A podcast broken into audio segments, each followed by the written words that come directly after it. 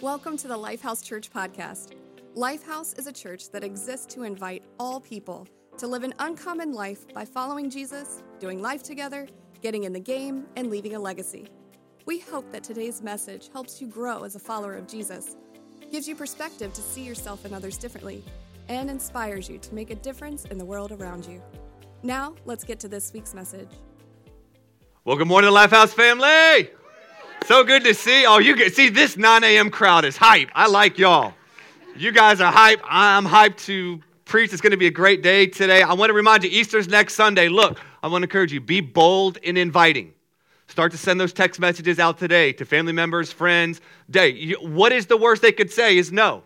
The best that could happen is they see the reason for the Easter season and they receive and start to follow Jesus. So I want to encourage you be bold in inviting, send those text messages out. You can grab invite cards. We've, we've got social media invites. So just, just do what you have to do to, because honestly, Easter is the time where if you ask people, hey, come to church with me, they will most of the time say yes. So let's be bold and encourage people to come and join us next Sunday.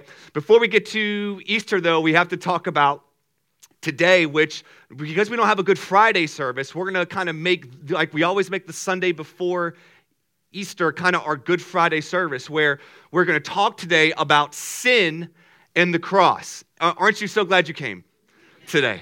Just so glad that you're here today. Uh, some of you are like, dang it, I should have. I should have stayed home today. Or if this is your first time here, I probably should have chose Easter for the first Sunday. But I, but I promise you, right? You're going to hear some bad news today, but the great part is you're going to hear some good news. Here's some bad news and some good news. And speaking of bad news and good news, how, how, how many people here, you like, if somebody comes to you and says, I've got some good news and some bad news, I think inevitably, based on how you're wired and who you are and kind of your personality, you're going to choose one or the other.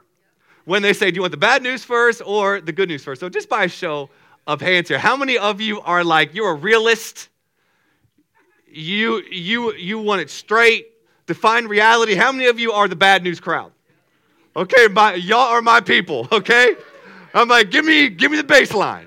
Give me the bad news first. Tell me how bad it can be. All right? And then how many of you are the good news crowd? Y'all are the, we have a we have a bad news church. Look at God. We have we we got like three bad news people, Dwayne. Or excuse me, three good news people. They want to hear the bad news first. See, I think you attract who you are. So I just think if you're bad news, I'm kind of a bad news first. So, you know, hey, it's what we got here. But anyway, we're so glad that you are here today. The message is actually called I've Got Bad News and Some Good News.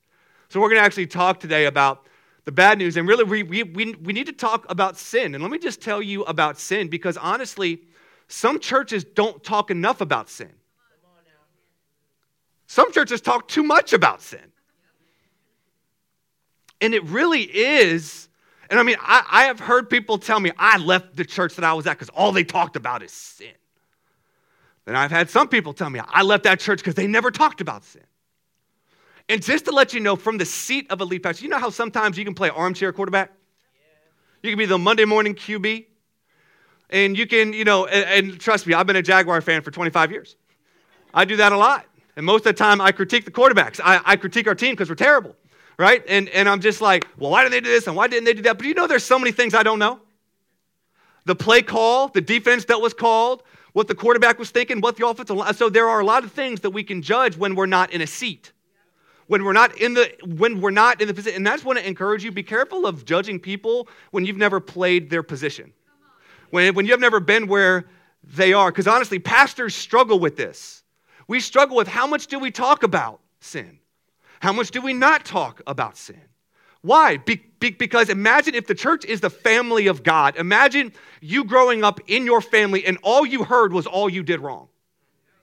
All your parents pointed out was what you did not do all your parents pointed, and some of you grew up in that environment where it was so nitpicky. It, w- it, was, it was just, they never celebrated you. They never encouraged you. They never told you what you could be. They never said, like, hey, you could do this. It was just all like negativity and just telling you what you did wrong. This is what some churches can feel like when all they talk about is sin. But also, too, it's, it's like it's not healthy for a church to never talk about sin. Because if you don't talk about sin, then you can never talk about the good news that Jesus rescued you from that Jesus rescued you from sin. Also, too, it's like if you never talk about sin, people won't have a good moral compass of what is right and what is wrong. Right? So, so here's the thing. thing I put this slide up. Too much talk about sin can lead to guilt, shame, and condemnation. Not enough talk about sin can lead to an abuse of grace, harmful habits, and harming the reputation of Jesus. This is why Jesus said he came full of grace and truth. He did not just come full of grace, though he is grace. He did not just come full of truth, but he is truth. He came with the perfect dichotomy, the perfect mix of grace and truth. And many times when he applied it, it was particular to the need and the situation in the person. And I'll just be honest, this is the line at Lifehouse I and we try to walk. Because some of you walk into church and the least thing you need is someone telling you what you've done wrong. You need to know there's hope and grace and love and forgiveness and mercy from God. But there's some of you that walk in here and you need some truth. Because you are a church veteran and you know a lot, but you don't do a lot. And you need someone to be like, obey what you know. Okay? Are y'all hearing my heart, right? Like, it, it, it is a dance, right? But Jesus came full of grace and truth. But here's, here's, here's the thing we need to talk about sin. So that's what we're going to do today, but then we're going to talk about the cross and we're going to talk about the benefits of what Jesus did for us. There's bad news, but there's good news. Talk like, what is sin? I'm going to give you five thoughts about what sin is. Number one, sin is missing the mark. Even the Greek word in the Bible that is used for sin, a lot of times, is the Greek word hamartia. And that word is literally in a kind of like archery term that was used when, in, when a particular arrow or shot did not hit the bullseye. It missed the mark. So when the word sin or sinfulness or sinful is used in the Bible, it's got this connotation that a mark has been missed, a standard hasn't been lived up to it is missing the mark, which obviously we know God is the standard. What, who He is and what He says is the standard. And when we sin, we step outside of that. Secondly, sin is the sovereignty of self. This is what Jon Tyson said that, that I love, because ultimately, sin, you choosing sin, is you exchanging God's best for your best. It is you putting yourself in a place and within a position to where you are God, what you say, what you believe, what you think is best. We might not think of it that, that way. But ultimately, when Adam and Eve chose to eat the apple, what they were saying is, we want our way to be better than God's way. And let's just be honest, in our culture, if we're to do some cultural analysis here, literally in our culture, the only cultural sin we have is doing anything against yourself. And this is how you know we have exchanged God, like, like God being God, for us being God, whenever we talk about who we've sinned against. So it's gone from we've sinned against God to now the worst thing we can do is sin against ourselves. Why? Because our culture is you, you, you, you, you. Self this, self that, self, self, self, self, self. So, so now the language is so much, I don't want to do anything that isn't true to my authentic self.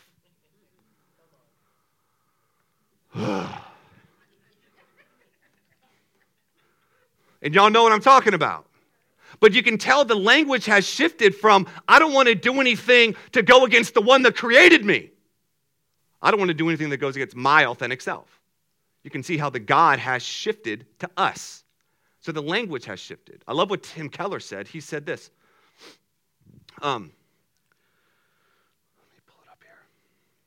He said, if your God, yeah, he says, if your God never disagrees with you, you might be worshiping an idealized version of yourself. Because I think it's wild when we think like we're shocked when God would disagree with what we want. I can't believe it right? But, but if, if we don't think God will ever disagree with us and we believe we're the ones that need to be in charge, then, then we are falling into the same trap Adam and Eve did. That's why I said the Bible doesn't just happen, the Bible happens. It's something, it tells us a story of who we are. So sin is the sovereignty of the self. Third, thirdly, sin is an infection and has spread to every area of our being. Sin, and you can feel the effects and weight of it in every area of our lives. You just turn on the news or just tune, tune into your own life. Every area of our being is fallen. Our emotions, our physical bodies, our hearts, our souls, the feelings we have, all of these things are infected and they are fallen. And we can see if we don't have an accurate view of sin, then we will treat symptoms instead of treating the root. We see this in our world. Our world wants to treat symptoms of the root, which is sin. We, we try to put band aids on gaping wounds. And we can see this governmentally, we can see this in our own lives. It's like when we look, we have to know what we are seeing. The root of all the pain that we see has the root of sin that goes all the way back to the garden. Fourthly, sin is what you do and what you don't do. Some of us think sin is just what we do. Let me just remind you sin is what you do and what you do not choose to do that is right. It is sin of omission and sin of commission. Fifthly, sin is a separator. Sin ultimately separates. We can see this from the garden when Adam and Eve sinned. It separated them from God vertically and from themselves horizontally. I have to have an accurate description of what sin is. Why? Because Scripture says this everyone has sinned. Welcome to Lifehouse. Everyone has sinned, Paul said in Romans 3:23, for all have sinned and fall short of God's glorious standard. Okay, John, great. Thank you for telling me I'm a sinner. Thank you for describing what sin is. Can you please tell me what I need to do with it? I want to give you some thoughts about what to do with your sin. Number one, you should feel sad, not mad about it. You should feel sad. There's a big difference, especially followers of Jesus. Your sin should not make you mad. Ultimately, it should make you sad. Why? Because sinning doesn't just break God's laws, it breaks God's heart. And that's where I think we have to be clear on this of whenever you sin, it's not just you breaking uh, law 14.2 sub sub law A. You are ultimately breaking a father's heart. And parents, you know this. Whenever a child does not follow what you know is the best standard for their life, it's not just them physically breaking a law, emotionally, it's breaking your heart. Because you know what that path is going to lead them towards. And, and so, really, sin should, should, should bring this sadness instead of madness. And I want to talk to you about a couple different cycles that we can fall into with the sadness cycle and the madness cycle. And these are two responses to what we do with our sin. The first one is this the sadness cycle, which is what I want to encourage you and teach you to actually practice when, when, when you think about what to do with, with your sin. It starts off with the sin because we all have sin. So when we are when when when we sin or when we become aware of our sin, it turns into sadness, almost like God, I broke your heart. When sadness leads to something that is so godly, it's called conviction. Did you know conviction's a gift? The convicting voice of the Holy Spirit that kind of prick in your spirit, like I sinned, I, I, I did not do what God's glorious standard. Do you know that is a gift, family? And the thing is this the longer you don't listen to that, the quicker you become numb to the convicting voice of the Holy Spirit. And when you become numb to the convicting voice of the Holy Spirit, you are not just becoming numb to the voice of conviction, you are in many ways becoming numb to the voice of God in your life. Because we, we, we want the comforting voice of God, the loving voice of God, the providing voice of God, but we'll welcome that, but not the conviction. And you just can't welcome one part of God's voice. You got to welcome all of it. If, if, if you want the comforting voice, if you want the loving voice, if you want the affirming voice, you have to also accept the, con- the convicting voice of the Holy Spirit. And conviction is a gift. It is a gift from the Father. Like, how many of you, like, as, I mean, maybe I'm just so in this because I have a 12 year old and I'm in the midst of forming a moral compass, my God. And it is so life giving to me when my son realizes I, that was not right. And he comes to me and he says, Dad, I'm sorry. Forgive me. Right? So sin it should lead to sadness, and then it should lead to conviction, and then conviction ultimately leads you to repentance. And this is what, as a church, we've talked about a lot. Uh, we talk a lot about repentance. Why? Because just as Martin Luther said, the Christian life is one of repentance. Repentance is a turning. It is a one time decision of saying, the, the, like, my life is turning in the direction from going to where I want to go. And I'm returning and I'm going towards the one who made me, created me, and loves me. And I'm turning, I am repenting and going that way. But how many of you know you make a one time decision, but then there's thousands and thousands and thousands of those decisions throughout a day, week, year, month, lifetime? Why? Because you're going towards Jesus and your heart inevitably wants to turn. It wants to go back to you, and then you have to repent and turn and keep going there. But that is what conviction leads to. It leads to repentance. Repentance is turning. And this is the cycle that my prayer is is that as you become aware of your sin, that as the Lord convicts you that you would not turn mad, and we're going to get into that. You would not turn mad. It would break your heart. You would become sad. That would lead you to conviction, and the conviction would lead you then to repentance, and then it would lead you to keep going to the Father to ask for that. Because that is what I love is Jesus. Scripture says, a broken and contrite heart, the Lord will never despise. Never despise. So you're either going to do with your sin the sadness cycle or the madness cycle. The madness cycle is when you have sin, you get mad. You start saying things like, I suck.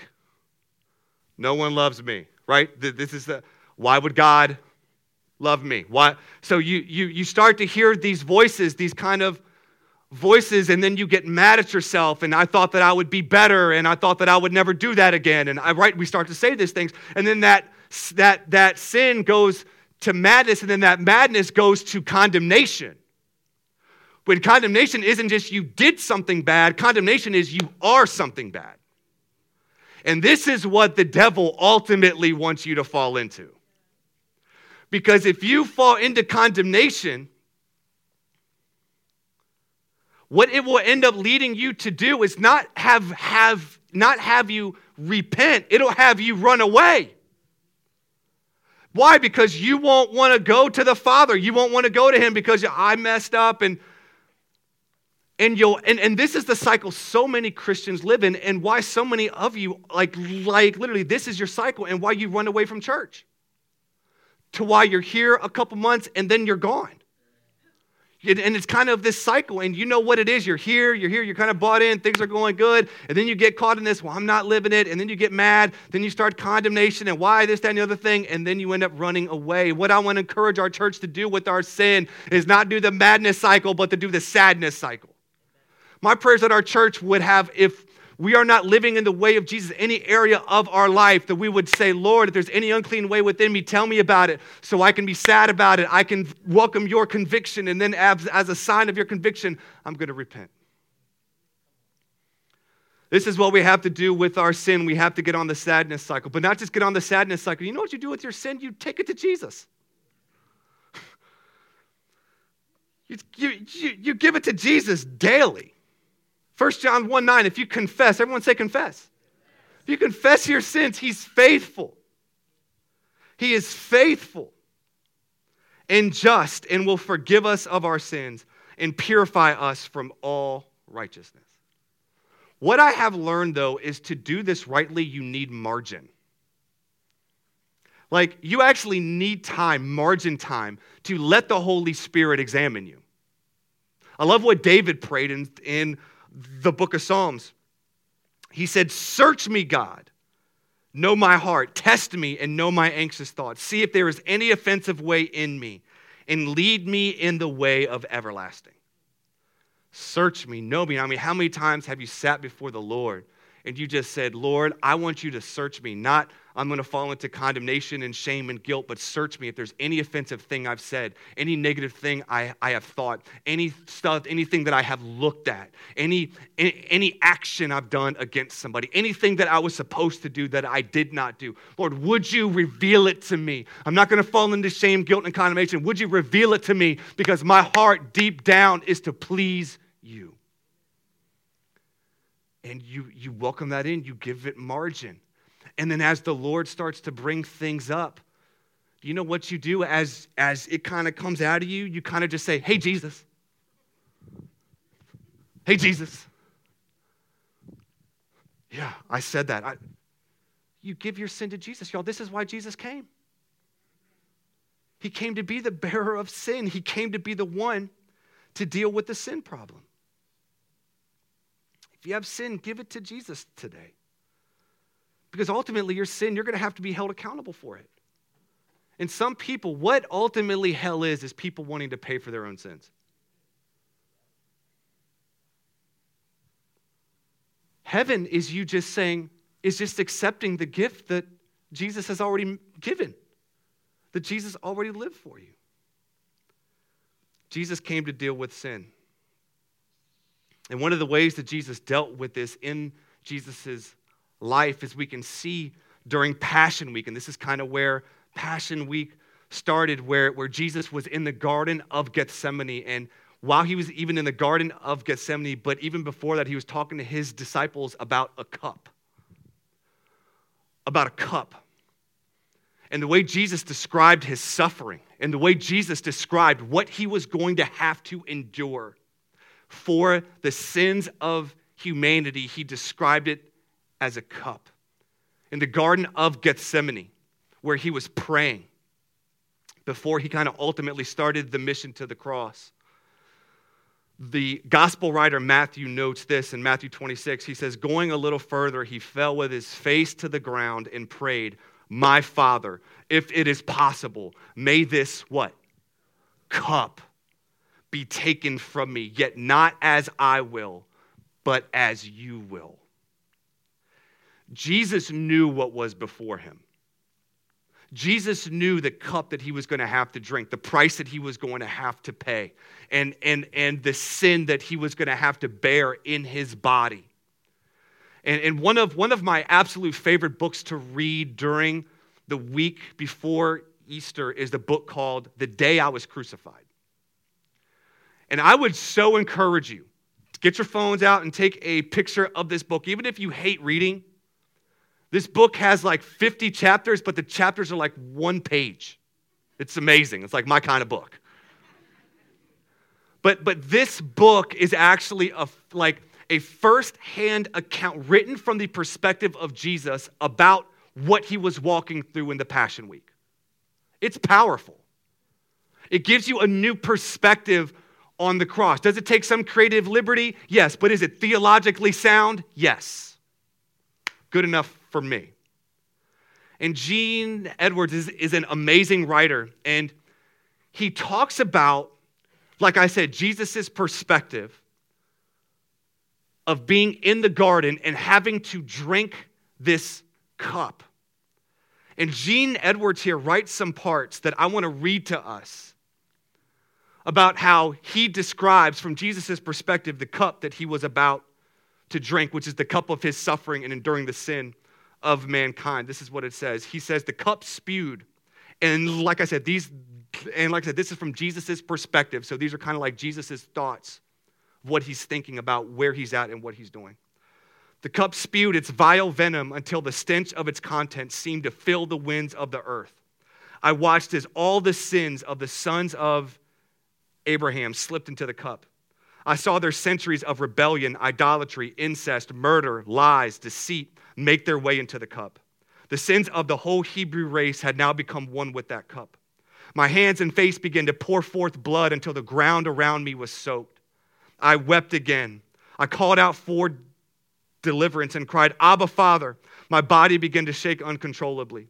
So also my weeping and my cries of terror. Never had I or any man known the depth of repulsion as I knew it when I saw the wantonness and evil that poured into that cup he, he goes on to say, This time it was not the transgressions of the sons of Abraham that I saw, but those of the heathen. Within the cup's iniquitous brew, I watched the sins of heathendom spill their idolatry, blasphemy, and the loathsomeness of all that the heathen imagination could conjure up.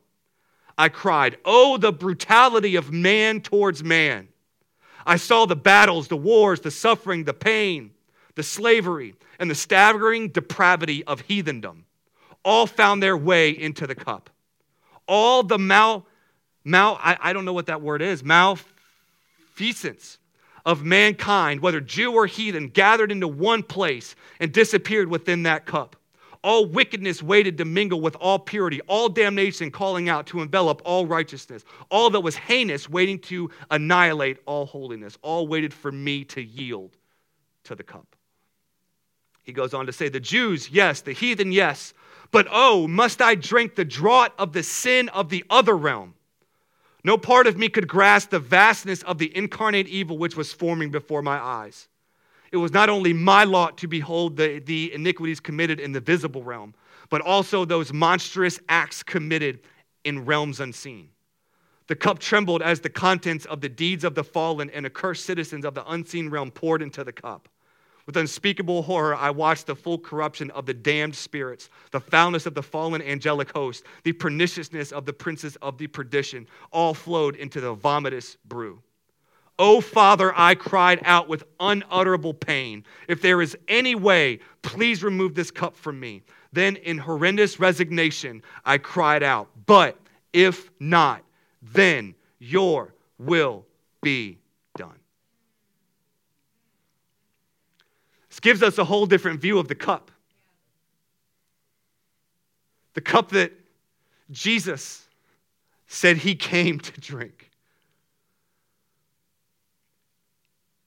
It's hard to talk about sin in the cup without talking about the cross. And I know in church it can be uncomfortable. I, I, you know, like my wife will not even watch the Passion movie. She said, My heart can't handle it. And I and I understand that and I understand viewing a bloodied, beat up human being on a cross can be emotionally hard for us to bear, but I think it is so vital for us to have a, a series and period of our year where we view the horrificness of what Jesus endured.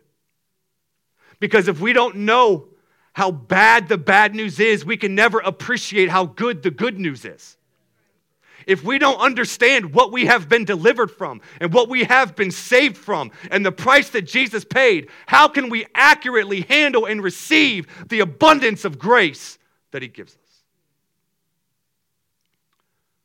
Sin is what put Jesus on the cross. And I love what John Stott says. He says, Before we can, can begin to see the cross as something done for us, we have to see it as something done by us. And that's what I'm saying. We will, we're going to celebrate the cross. We celebrate the price that was paid, but also in that celebration, we have to realize we are celebrating. But I put him there.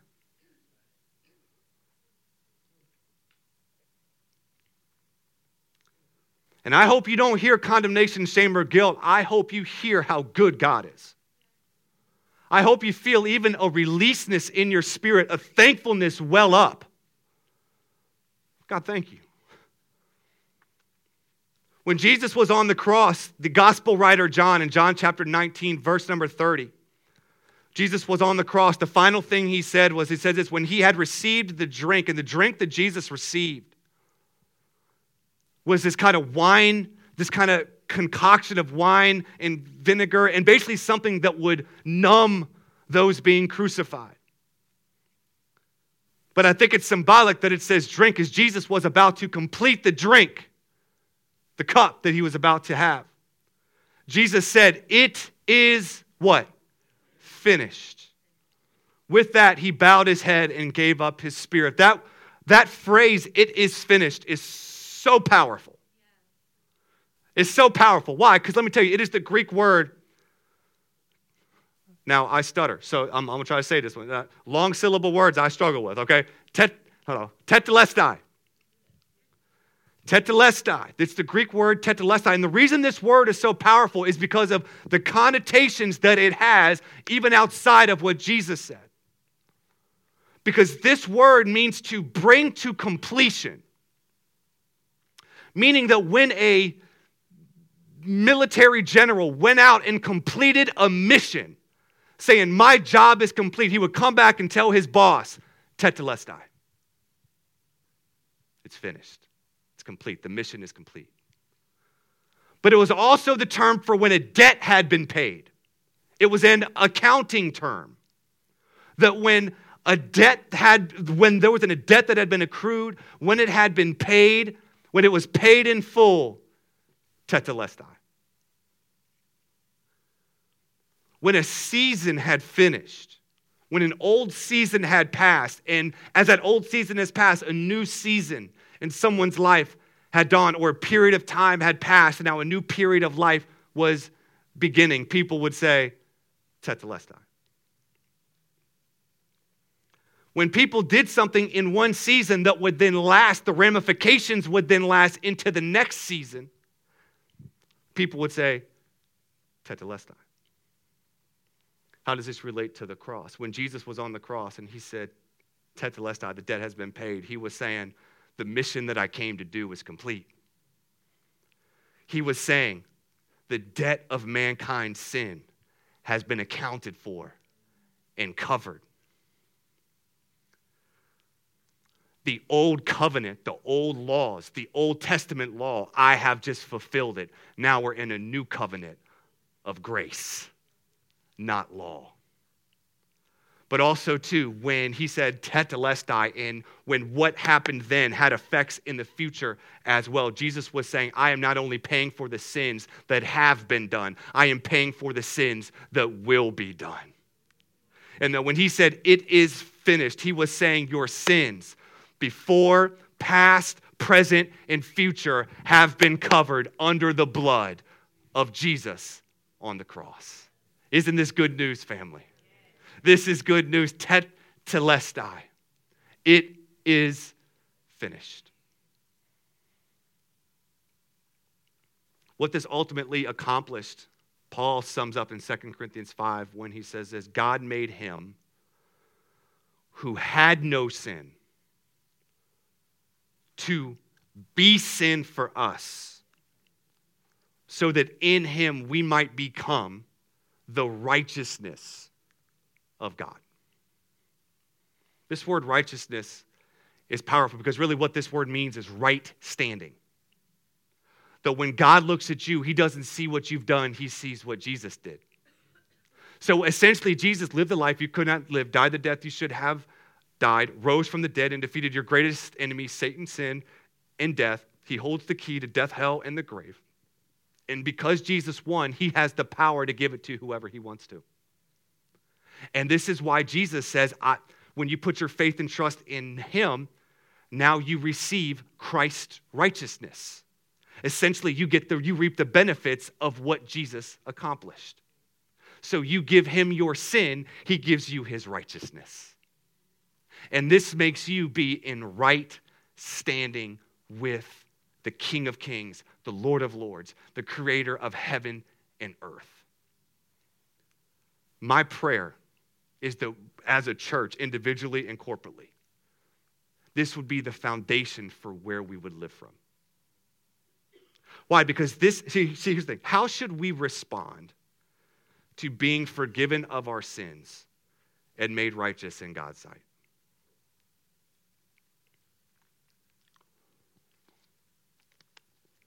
How should, how should we respond? So, how should we respond to this news? If this is the good news, how should we respond?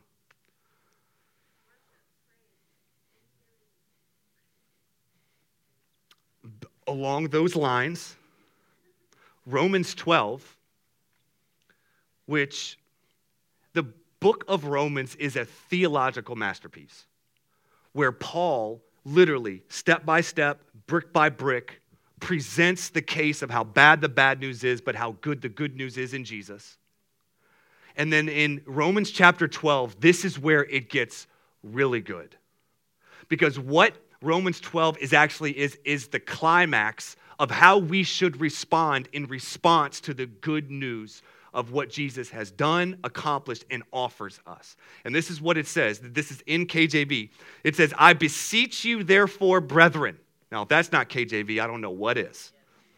I beseech you, therefore, brethren and brethrenesses, I don't know, by the mercies of God, that you present your bodies a living sacrifice, holy, acceptable to God, which is your, and I want all of us to say this word together reasonable service. What Paul is saying here is the most logical thing we could do in response to the grace of God is to give ourselves back to Him. He's like, why? Because it's reasonable. In other words, he's like, it makes logical, it's the most logical deduction and conclusion. When you look at the equation and what we deserved and what God gave, our response logically is give your life to him. Give it, give it back to him. It makes sense. This language, even, even look at the language. The language, when she said worship, exactly, because when he's talking about a living sacrifice, where like your life literally becomes a living, walking, breathing sacrifice of thanks to the God that gave you the life you have anyway. So now we live the, a life of worship. You can come up, Kyle. You can you, you, you live your life as a response to God. And your life literally becomes a life of worship in response to the grace and forgiveness of God. This word worship we have all messed up because we've deducted it to be a time in the service. We've deducted it to be a genre of music. We've deducted it to be a place we go. So we kind of put worship in this box of it is a place you go to, a genre of music we sing, a time of singing in the service. When what Paul is encouraging us is worship is not just worship can be parts of those things, but worship inevitably isn't just a song on a Sunday, it's a life lived Sunday through Saturday.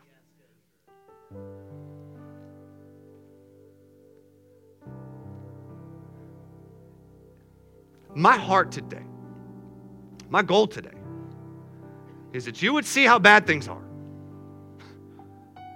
Online. My, my, my heart today, if you're joining us online, is that you would feel and see how bad things are. But you would also see how good Jesus made it. The price that Jesus paid. And that we would have a revelation during this Easter season as we're going to be back in this place next Sunday worshiping a risen Savior, we would first accept the fact that He died for us, by us, because of us. But He made a way for us. And that in response to that, maybe there's some of you today, you've never responded to that good news by doing what I said, by by repenting of your sins. And re- repenting of your sins is literally saying, God, your way is better than my way at the heart of it. Maybe you've never repented and turned to Him. Maybe you've been in church your whole life and you've even been involved in the church, but you don't ever remember you actually giving your sin to Jesus. Maybe today you need to make that decision. There are some of you today, but I believe there are many of you here today. You need to be reminded of the sin that you have, but the goodness of God. Like you've received Jesus, but how many of you know sometimes sin in the cross can be so old news? We need it to be good news right now. So, my prayer is that some of you would have this reawakening, this kind of like, like Jesus, thank, like this. I don't even know what the word is. Like, this reawakening of the grace of God. And that in response, say, you know what? I'm every minute, every second, every moment, I'm going to live in response as worship, a living sacrifice to you. Why? Because you have to? So you don't go to hell? Are we crazy? Because it's reasonable. And then we would be reasonable followers of Jesus that live our lives in response to Him. Is anyone thankful for the cross here today? Is anyone thankful for the grace of God? Is anyone thankful that your debt has been paid? Would you pray with me? Jesus, thank you for today. We thank you for your goodness and grace. We thank you, Lord, for what you spoke today. And Lord, we just pray that as, as, as we contemplate how we should respond to this, that we would be challenged, that we would accept the voice of your Holy Spirit, whatever that voice is, that we would take whatever step you are asking us to do today. Just, uh, if we could just continue praying, and I'm just going to ask you to kind of keep your head bowed, keep your eyes closed. I just want you to do some business with God and maybe just ask Him, Lord, is, is there, even as David prayed, is there sin I need to give to you? Are there ways of thinking and living, operating, that, that maybe you need to give to Jesus today?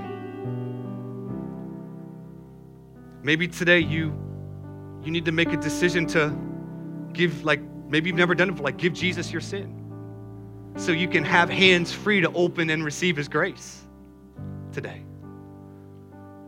So, just right now, with every head bowed, every eye closed, if, if you would say, John, I need to receive the good news, the, the gospel.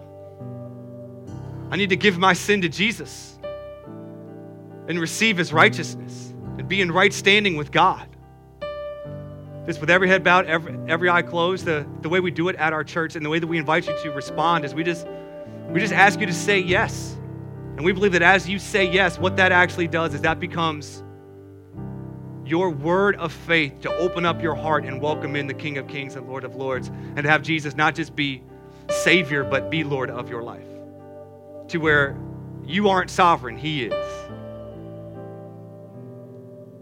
To where you're, eh, you're, you are repenting and turning to Him. So if that is you today and you've never done that, you've never said yes to following Jesus, I want to invite you to take that step today and give your sin to Him so you can have hands open to receive His righteousness. With every bowed, every eye closed. I'm going to count to three. When I do, if that is you, would you just say yes? You can say it loudly, quietly, but I just feel the Holy Spirit prompted some of you here today.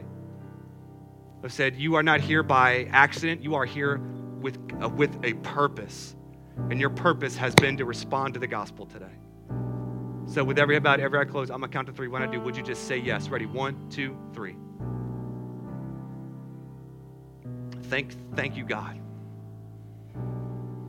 Thank you, God. If you said yes today, I'm, I'm going to invite you to pray with me, and I'm just I'm just going to say a prayer, and this, there is nothing magical about this prayer. I just through this prayer, I want to take your hand and put it in Jesus' hand. But I'm going to ask all of us here to join in with those that said yes. I heard many, and we just want to take their hand and put it in Jesus' hand. But we also want to let them know they're not alone. But for those of us have, that have followed Jesus, we are with them. So can we all just come together and pray this prayer right now? Say this Jesus, I give you my sin, my way of doing things. I give it to you. And I receive forgiveness of my sins, your grace, your love, and your forgiveness. I receive your righteousness.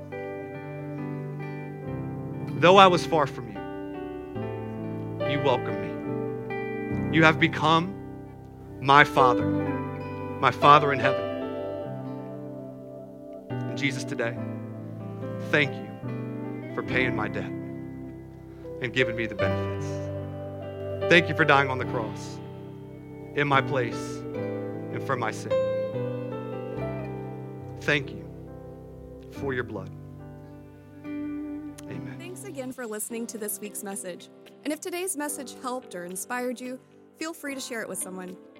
If after today's message you have questions, need help, or just want somebody to talk to or process with, just shoot Lifehouse a text to 757 690 2401. For more information about Lifehouse, you can visit us at lifehouseonline.church. That's lifehouseonline.church.